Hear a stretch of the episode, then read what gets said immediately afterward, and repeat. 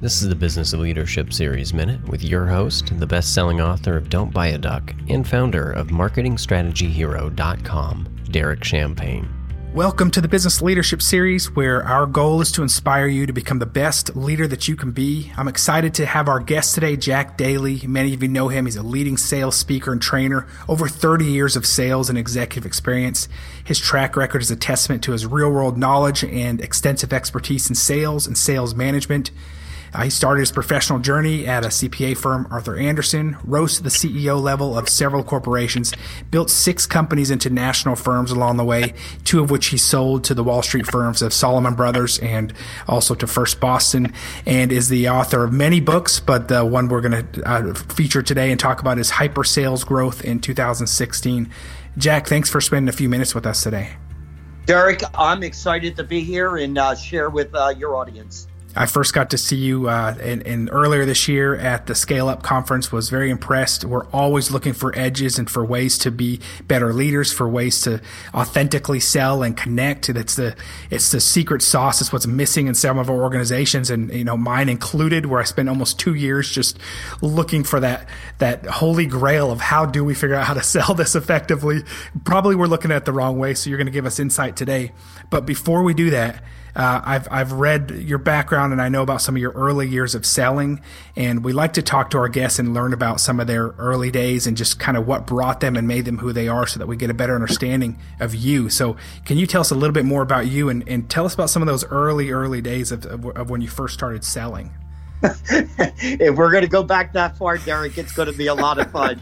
so, so my first sales job literally was when I was seven years old.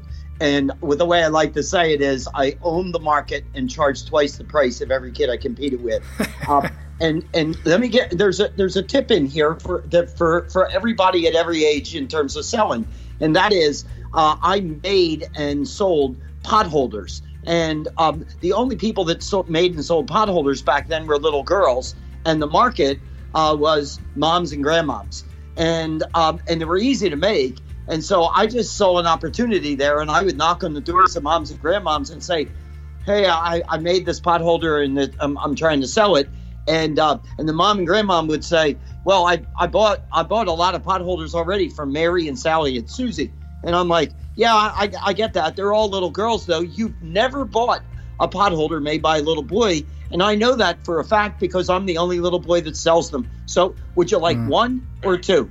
And um, and so the girls had to share the market amongst themselves. I own the market. And when you own the market, you can charge whatever you want. I charged twice the price of everybody I competed with, and everybody had a potholder made by Jack Daly. I fell in love with sales then. I moved on at 12 years old. I took a newspaper route of 32 customers, and uh, 12 months later, it was 275 customers. Hmm. I didn't want to deliver 275 papers, so I hired five kids to couldn't get a newspaper out because they weren't old enough. I shared the money 50 50 with them. I kept the tips, which is where all the money was, and, uh, and, and went on and went on with the rest of my life. So I have been in the game for many, many decades. Yeah, thanks for sharing that. I, I love how you own the market. That's that's that's everything. That's a big deal. Tell me, let's let's take one more one more jog in memory lane. At 13, uh, tell me about personally interviewing many adults uh, to design your life because yeah. I waited. I think I waited till I was like 30 to do that. So you you you're way ahead of me. yeah. Well, here here's the thing. Uh, while these kids were delivering my papers for me, I got time on my hands, so I ended up becoming a caddy at a cr- country club. I'm the oldest of five kids, and my dad was not a member of a country club. He worked six days a week just to feed and put clothes on our back.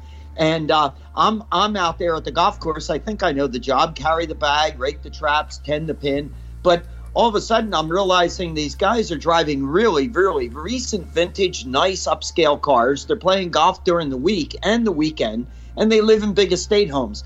And the light bulb went on me, and I said, "Man, if I had a choice, would I rather live the life my dad's living?" or live the life that these guys are living.